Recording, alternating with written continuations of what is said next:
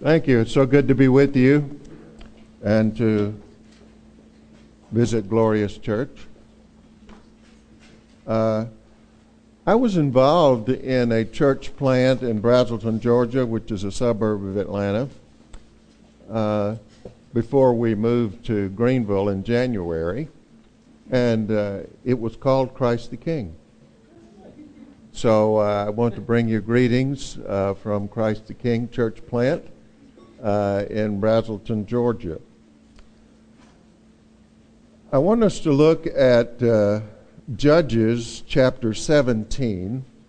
I'm going to read uh, chapter 17, but I will refer to chapter 18 uh, as well. This was in the time of the judges. It was after the death of Joshua, but before the kingship under uh, Saul and David. There was a man of the hill country of Ephraim whose name was Micah. And he said to his mother,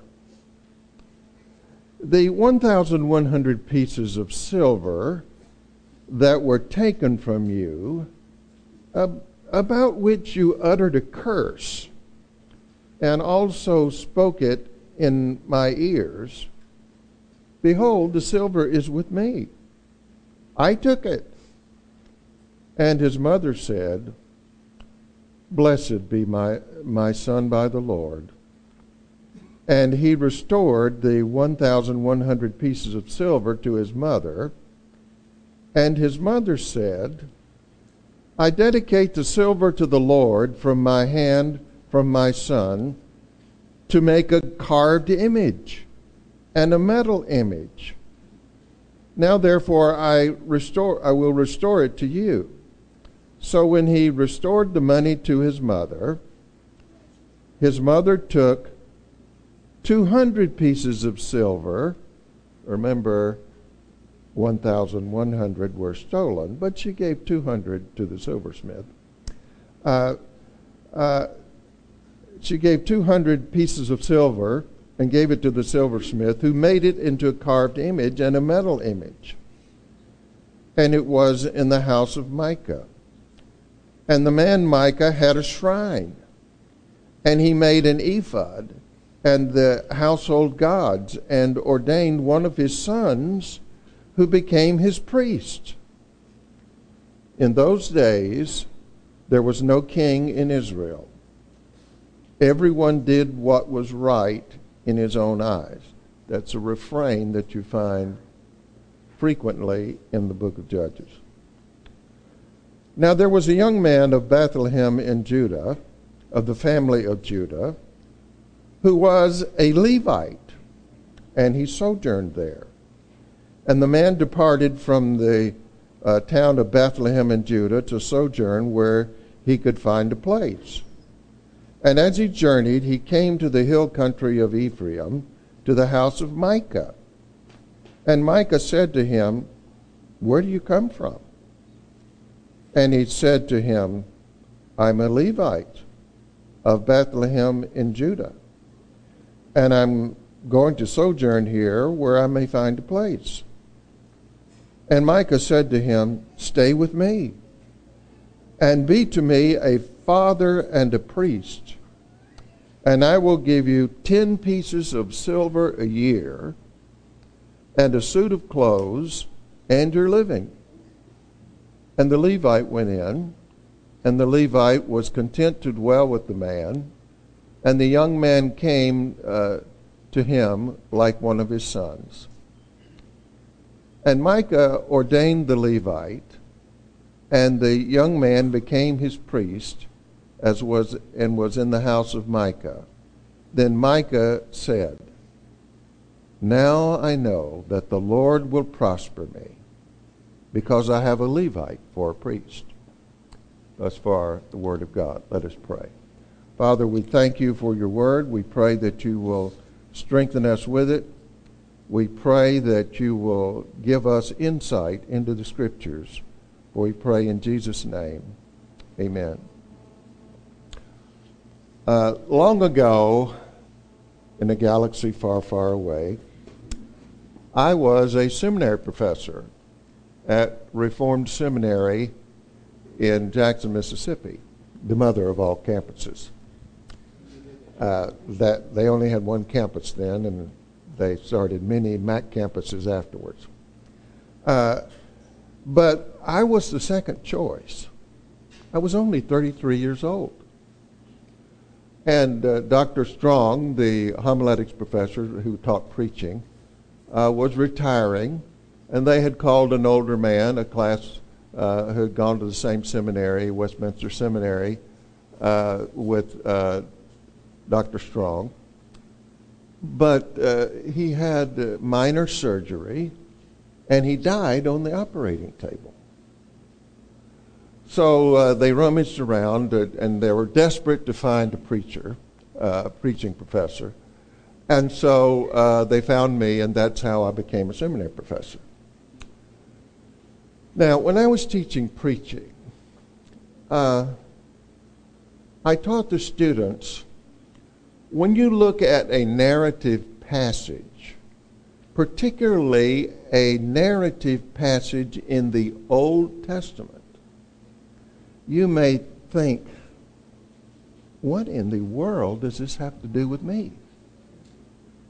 And some of you, while I was reading Judges chapter 17, may have thought the same thing. what, what in the world does this have to do with me? And how is this preacher going to make something of it? Um, one thing about little boys they like to throw rocks in water. They just do. And it may be in a, pe- in a mud puddle or it could be in a lake. But when you study the Bible, you need to think of throwing a rock into the water. And it sends out ripples. The first ripple is the time bound meaning of the text to those people at that time. So the time bound meaning of Judges 17 and 18 would be that in the days of the judges, Micah and his family conformed to the culture around them and the religions around them. And it reminds us of uh, what Paul said in the New Testament do not be conformed to the world, but be transformed by the renewing of your mind. Now, when you read the book of Judges, you'll notice a couple of things. All people are people of their times. That's true not only in the Bible, but that's true in every generation all people are people of their times. And the other thing that you notice is that believers have what I call tragic flaws, glaring inconsistencies. So you look at uh, one of the most famous of the judges, uh, Samson. Uh, Samson cavorted with a prostitute. That Samson lied. But that's true of most Christians, most believers that you find in the Bible. The Bible presents believers warts and all, inconsistencies, tragic flaws. David, the greatest king that Israel had, a man after God's own heart, was an adulterer and a murderer. So people have, uh, people conform to their times, and even believers have tragic flaws. Now, the second ripple is a timeless principle, and that's the theme that I want you to remember today. We must beware of syncretism just as in the days of the judges, they conformed to the world, they conformed to their culture and to the religions around them. So we have to be aware of syncretism in every generation of the church. Now, the third uh, ripple, when you throw the rock in the water, will be the timely application, how that relates to you in your particular situation at this time. So the three ripples are the time bound meaning, the timeless principle, and the timely application. So we want to focus then on the uh, timeless principle. We have to beware of syncretism. Now, as you might expect, the text naturally falls into two divisions. Uh, Gloria is expecting that, so I had to say it. First of all, syncretism is a temptation in every age. Every single generation of believers has to deal with the lure of syncretism. Uh, Micah had stolen money from his mother. He's not the first young person to steal money from his mother, uh, but it, it is recorded in Scripture. He stole 1,100 shekels of silver, and his mother uttered a curse. Cursed be the man who stole my money. Well, he heard the curse. So, uh, like uh, some people, they're stricken in conscience only when uh, they realize the consequences of their actions, or or whenever they can't get a, get away from uh, the evidence is so strong against them they can't get away from it. So uh, Micah said, "Well, Mom, uh, actually, I was the one who stole the money." And and she said, his mother said to Micah, Lord bless you. You are such a good son. You confessed to me that you uh, stole the money. It sort of reminds me of my little brother. We, uh, we had a corner grocery back in the 50s when we were growing up. I know some of you find that very hard to believe, but back in the 50s we had uh, corner groceries. We didn't have large supermarkets. And we had a charge account there. And James, my younger brother, uh, would charge candy there. And he was forbidden by mother to charge candy. So mother sent me to the uh, corner grocery uh, for a loaf of bread or milk or something or other. And lo and behold, there was James in there charging some candy. And then he saw me, he saw me enter the store, and then I, of course, I said, what any kid would do, I'm going to tell mother on you. Uh, but I had to get what was, uh, what mother had uh, ordered. So he, James ran home and he told mother, he said, you know, mother, I know that you told me not to charge candy um, at the at Pearson's grocery, but I was weak, and I I just I did it. I charged a nickel's worth of candy, and here it is, penny candy at five pieces, and and and mother said, you know, James, I'm so proud of you that you have uh, confessed what you did, and she said, oh well, that's okay. Roy was going to tell on me anyway. well, Micah was like James. Uh, his mother had uttered a curse, and so he didn't want to be cursed. So he said, Mother, I was the one who stole your money. And mother, his mother said, Well, Lord bless you. You're such a good son. And uh, I'm going to make an idol with some of the money that you have given back to me. Now, that was terrible. Idolatry was rampant in the, in the ancient East, and uh, these household gods were part of the health and wealth gospel of its day. Remember that Abraham had taken the family gods, idols, with him when he went uh, up into Haran? That was the health and wealth gospel of the day. And so uh, he made an ephod. Uh, Micah made an ephod fashioned after the high priest ephod, the, the vestments uh, that the high priest wore.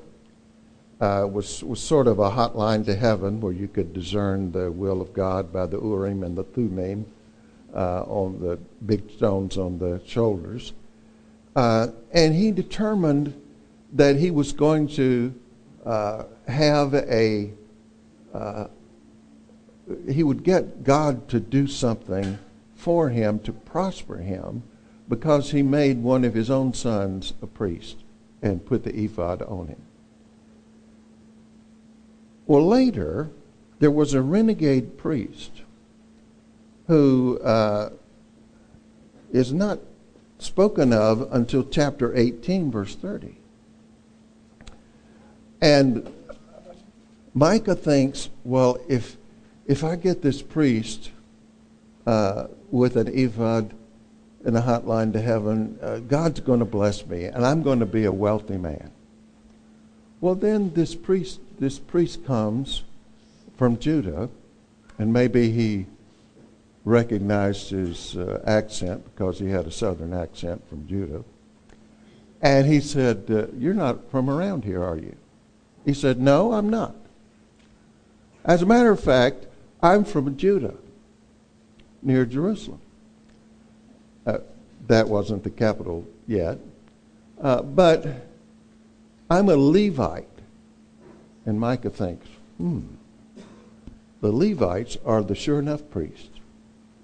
They are the ones that are supposed to be priests. And here I've made my son, an Ephraimite, a priest, which isn't really kosher. Uh, so I'm going to get this uh, priest to, to be my priest. And he said, um, You're looking for a place. Uh, how'd you like to be a priest here? And uh, I'll give you 10 shekels of silver a year, and I'll provide you with clothing, and I'll provide you with a place to stay, and I'll provide you with food. How you like that? So the guy says, hmm, sounds good to me. Now, the, uh, the tribe of Dan, which is where this area, the, the tribe of Dan lived in this area. The tribe of Dan, if you look in Revelation chapter 7, and it lists the, the 12 tribes of Israel, Dan is not mentioned. That has led some people to speculate, and it's only speculation, that the Antichrist, the final Antichrist, will come from the tribe of Dan.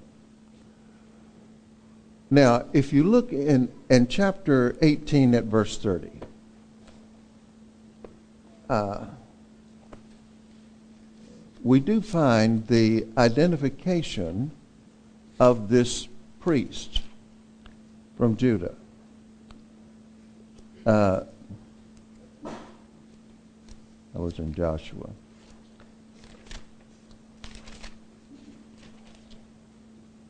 At verse 30, in, in 1830,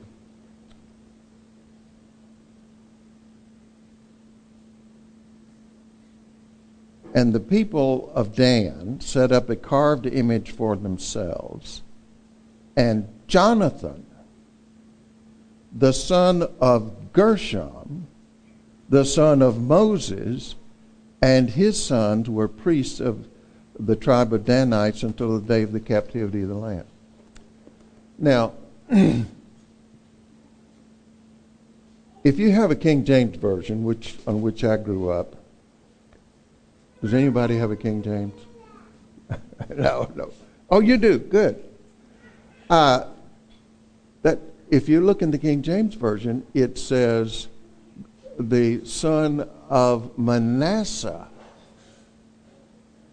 rather than the son of Moses. Now, Hebrew was not my best subject in seminary. Uh, I'd studied Latin in high school and Greek in college, and and uh, uh, Greek is just complicated Latin. But Hebrew is altogether different. In Latin and Greek, when you uh, conjugate verbs, you add letters to them. But in Hebrew, you subtract letters. It's crazy. And then it looks strange. It looked like a chicken who uh, stepped on a on a ink pad uh, and then just walked across the stage. And then you have it's all consonants, and the vowels were added later with diacritical marks and under the letters and in the letters and above the letters. So Hebrew was not my my best subject. As a matter of fact, if, if I got a C plus in Hebrew, I considered it like an A in Greek. However, when you look at the Hebrew text of chapter 18, verse 30, some of the editors, the Masoretes, did not want to embarrass Moses. So they added some letters, vowel points, to come up with Manasseh instead of Moses. But the preferred reading, as you have an, a, a newer translation, is Moses. Here, here, Jonathan was the grandson of Moses. So the having a godly heritage does not protect you from syncretism, either in the culture or in uh, religion. So, the, the second thing we want to notice is that syncretism has inevitable consequences. Syncretism, first of all, is a temptation in every age. And secondly, syncretism has terrible, corrupting consequences. Now, we're told in chapter 18 that the shrine that uh, Jonathan uh, established lasted until the Assyrian captivity.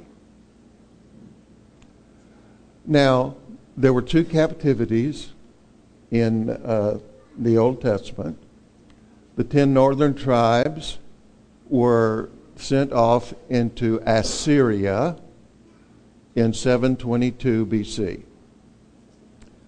The two southern tribes, Judah and Benjamin, lasted until uh, 586 uh, BC when the they, they were taken off into captivity in Babylonia. But everybody agrees both Jewish rabbis and Christian scholars agree that the reason for the two captivities and the destruction of the first temple were because of the persistent idolatry of the 12 tribes of Israel, both the 10 northern tribes and the uh, 10 uh, and the two southern tribes. Uh, if you read in uh, First and Second Kings, First Second Chronicles, there is a re- there's a refrain there, just like there's a refrain in uh, in the book of Judges. There was no king in those days, and every man did that which was right in his own eyes. So in Kings and Chronicles, you find this, this uh, description of the kings of the northern kingdom. He followed in the way of Jeroboam, the son of Nebat, who caused Israel to sin. What did Jeroboam do? He, he mixed idolatry, pagan idolatry, with Judaism.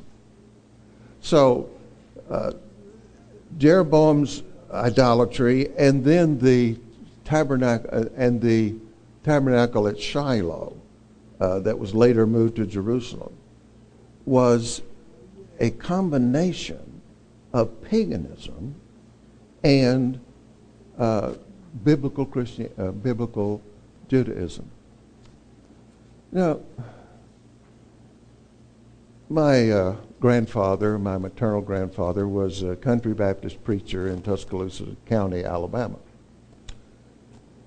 And I used to, uh, after my father died when I was three months old, we went to live with my grandparents for several years until my mother remarried. Uh, but then every summer, I would spend at least a month with my grandparents. And my grandfather was a great role model to me. But one of the things I liked about going to uh, Granddaddy's country churches uh, was that Sunday dinner we would go out to the T and M cafeteria in Tuscaloosa. And my grandmother, being a grandmother, she would let me get anything I wanted. So I wouldn't get any vegetables. uh, I would just get the meat that I wanted, and I would get several desserts. Now, a lot of people look at the Bible as a cafeteria approach to the Bible. They only pick what they want. And if the things are disturbing to them, you know, the veggies of the Bible, things that are good for you, they just pass them up. But we cannot take the uh, cafeteria approach of, of the Bible. Now, the problem with idolatry is that it shapes God to our own preferences. That's, that's what Micah did. Uh, it was the health and wealth gospel of the day. I think the health and wealth gospel is one of the greatest perversions of the gospel that in our generation. It is a vending machine view of God. It is as if you say the right prayer and you have enough faith, then you will get material blessings from God and you'll be wealthy. And that the health and wealth gospel is that you, every Christian, deserves to be wealthy. Every Christian deserves to be healthy. Uh, and that is an aberration of God. Uh, you know, Thomas Jefferson, one of our founding fathers of our nation, uh, was a deist. He didn't believe in miracles. So he had his own version of the Bible, and he cut out anything, uh, the, anything miraculous out of the Bible. And that is what many people do today. Today, people excise the moral commands that they don't like from the Bible. But God is, there's a, a direct connection between creation and judgment and the final judgment. If God is the creator, he gets to make the rules. There were a couple of vacant lots on our, our uh, block houses had burned down and uh, they weren't rebuilt. And uh, there was a kid across the street, uh, Bill King was his name. And Bill King had uh, the latest and greatest of all the toys. Uh, back, uh, back in the 50s, they had big balloon tires and bicycles and so forth. And Bill King was the first one to get a, what then we called an English bicycle. it was uh, with narrow tires and gears and handbrakes and so forth. And Bill had the latest and greatest uh, of uh, sports equipment. So uh, when we played the Sandlot uh, vacant lot uh, baseball, it was Bill King's baseball. And sometimes when Bill would hit something, hit a, a grounder, and he would run to first base, and someone would throw to first base, and uh, then we'd say, "Oh, Bill, you're out," and he'd say, "No, I'm not. I was safe." And then he would get mad, and he would take his ball and go home, and that was the end of the game. Now, God is the creator. He's not like a petulant Bill King who just gets mad and takes his ball and goes home. But because God created the universe, God is the one who gets to set the standards for, for moral behavior. And that is against which we will be finally judged at the last judgment and the gospel. So, syncretism has inevitable corrupting consequences. Now, when we think about our own age, it's very difficult to evaluate our own age. We can do that much more quickly historically. There was the age of faith before the Enlightenment of the, of the early 18th century and then the age of reason that lasted from the beginning of uh, the 18th century, the 1700s, until about 1960. And the worst thing you could be in the age of reason was uh, to be unscientific, to be illogical. Well, about 1960, in the 60s, we had uh, postmodernism. And that was the idea that, well, everybody gets to have their own truth. And what's true for you may not be true for me. And um, if you're a Christian and you believe in God and you believe in salvation by Jesus, then that's good for you. But don't don't try to force me, uh, force that upon me. And so that we, we have been affected more by the culture of the world than we want to admit. Um, I was involved in the uh, National Association of Evangelicals for many years. And uh, one of my best friends in the uh, NAE was George Wood. And he was at that time the uh, presiding minister of the Assemblies of God. And one of my grandsons, Noah Smith, Rebecca's son, uh, got viral sepsis a week after he was born every system in his body was working against it. He was expected to die.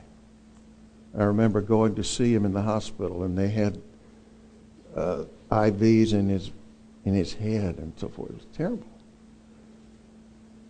One of the first things I did was to call George Wood. And I said, George, pray for my grandson Noah. He is, he is in the hospital. He's a week old. He's about to die. Pray for him. Well, Pentecostal, they believe that God is able to do something. Now, we Reformed folk, we like to hedge our bets, you know, well, if it be your will, and so forth. but Pentecostals don't pray that way. They just pray earnestly, God, heal this boy, deliver this boy.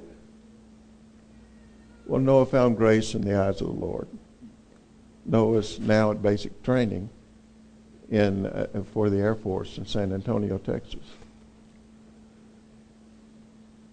We have been more affected by the age of science than we think we are. We think, well, they're doing well for him. They're giving him antibiotics and uh, so forth in the hospital, and they're giving him IVs and so forth. But I believe that Noah's life was spared by God, divine intervention. So we are more affected by the idea that everything has a scientific or logical explanation than we realize. Someone has, one of the philosophers has, Christian philosopher has described the brand of Christianity that we find today as, as moralistic, uh, therapeutic deism. You know, we try to be nice people, and we want God to do something for us, give us a positive outlook on life, but we really don't think that God is involved in life and that he intervenes in life. I don't know how it is in Acts 29. I do know in the Presbyterian Church in America, it is almost impossible, impossible to have a civil conversation about three issues.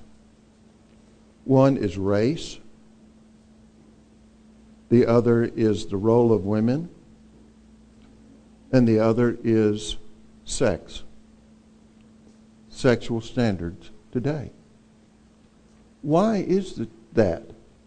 It is because we are affected by the culture. We don't have journalism anymore. We have advocates. On the left, you have uh, CNN and CBS, and then the major denomina- the major uh, outlets, and on the right, you have Fox News and Breitbart and so forth. And people tend to look at the news reporting that they like to confirm our prejudices. And the church is supposed to be a counter culture. We are supposed to be different from the culture. But we're not. And we reflect the culture more than we resist the culture. Now, some of you may be here and you may not be a Christian yet. You may not be a follower of Jesus. And you have to realize that God's standards are the standards by which you will be judged. And you will be judged by whether or not you believe in the Lord Jesus Christ. And so you must submit to him. You pray like the publican, not the Republican, but the publican and the sinner the publican said, I thank you, Lord, that I'm not like other people. But the sinner said, God, be merciful to me, a sinner. And that's the prayer you have to pray. God, be merciful to me, a sinner, and save me for Jesus' sake. We have to beware of the lure of syncretism. Syncretism is a temptation that we find in every age, including our own. And syncretism will have corrupting effects, long term effects that we may not see until our children or our grandchildren live. Let us pray. Father, we thank you for this, your word. We pray that you would strengthen us with it. We pray if there's anyone here who does not know Christ, that he will pray, Oh God, be merciful to me, a sinner, and save me for Jesus' sake. We pray for all of the followers of Jesus here in this room. that you will help us to resist the lure of syncretism, to be uh, mix other religions with Christianity, or to fall into the culture, the divisive culture of our day. We pray in Jesus' name. Amen.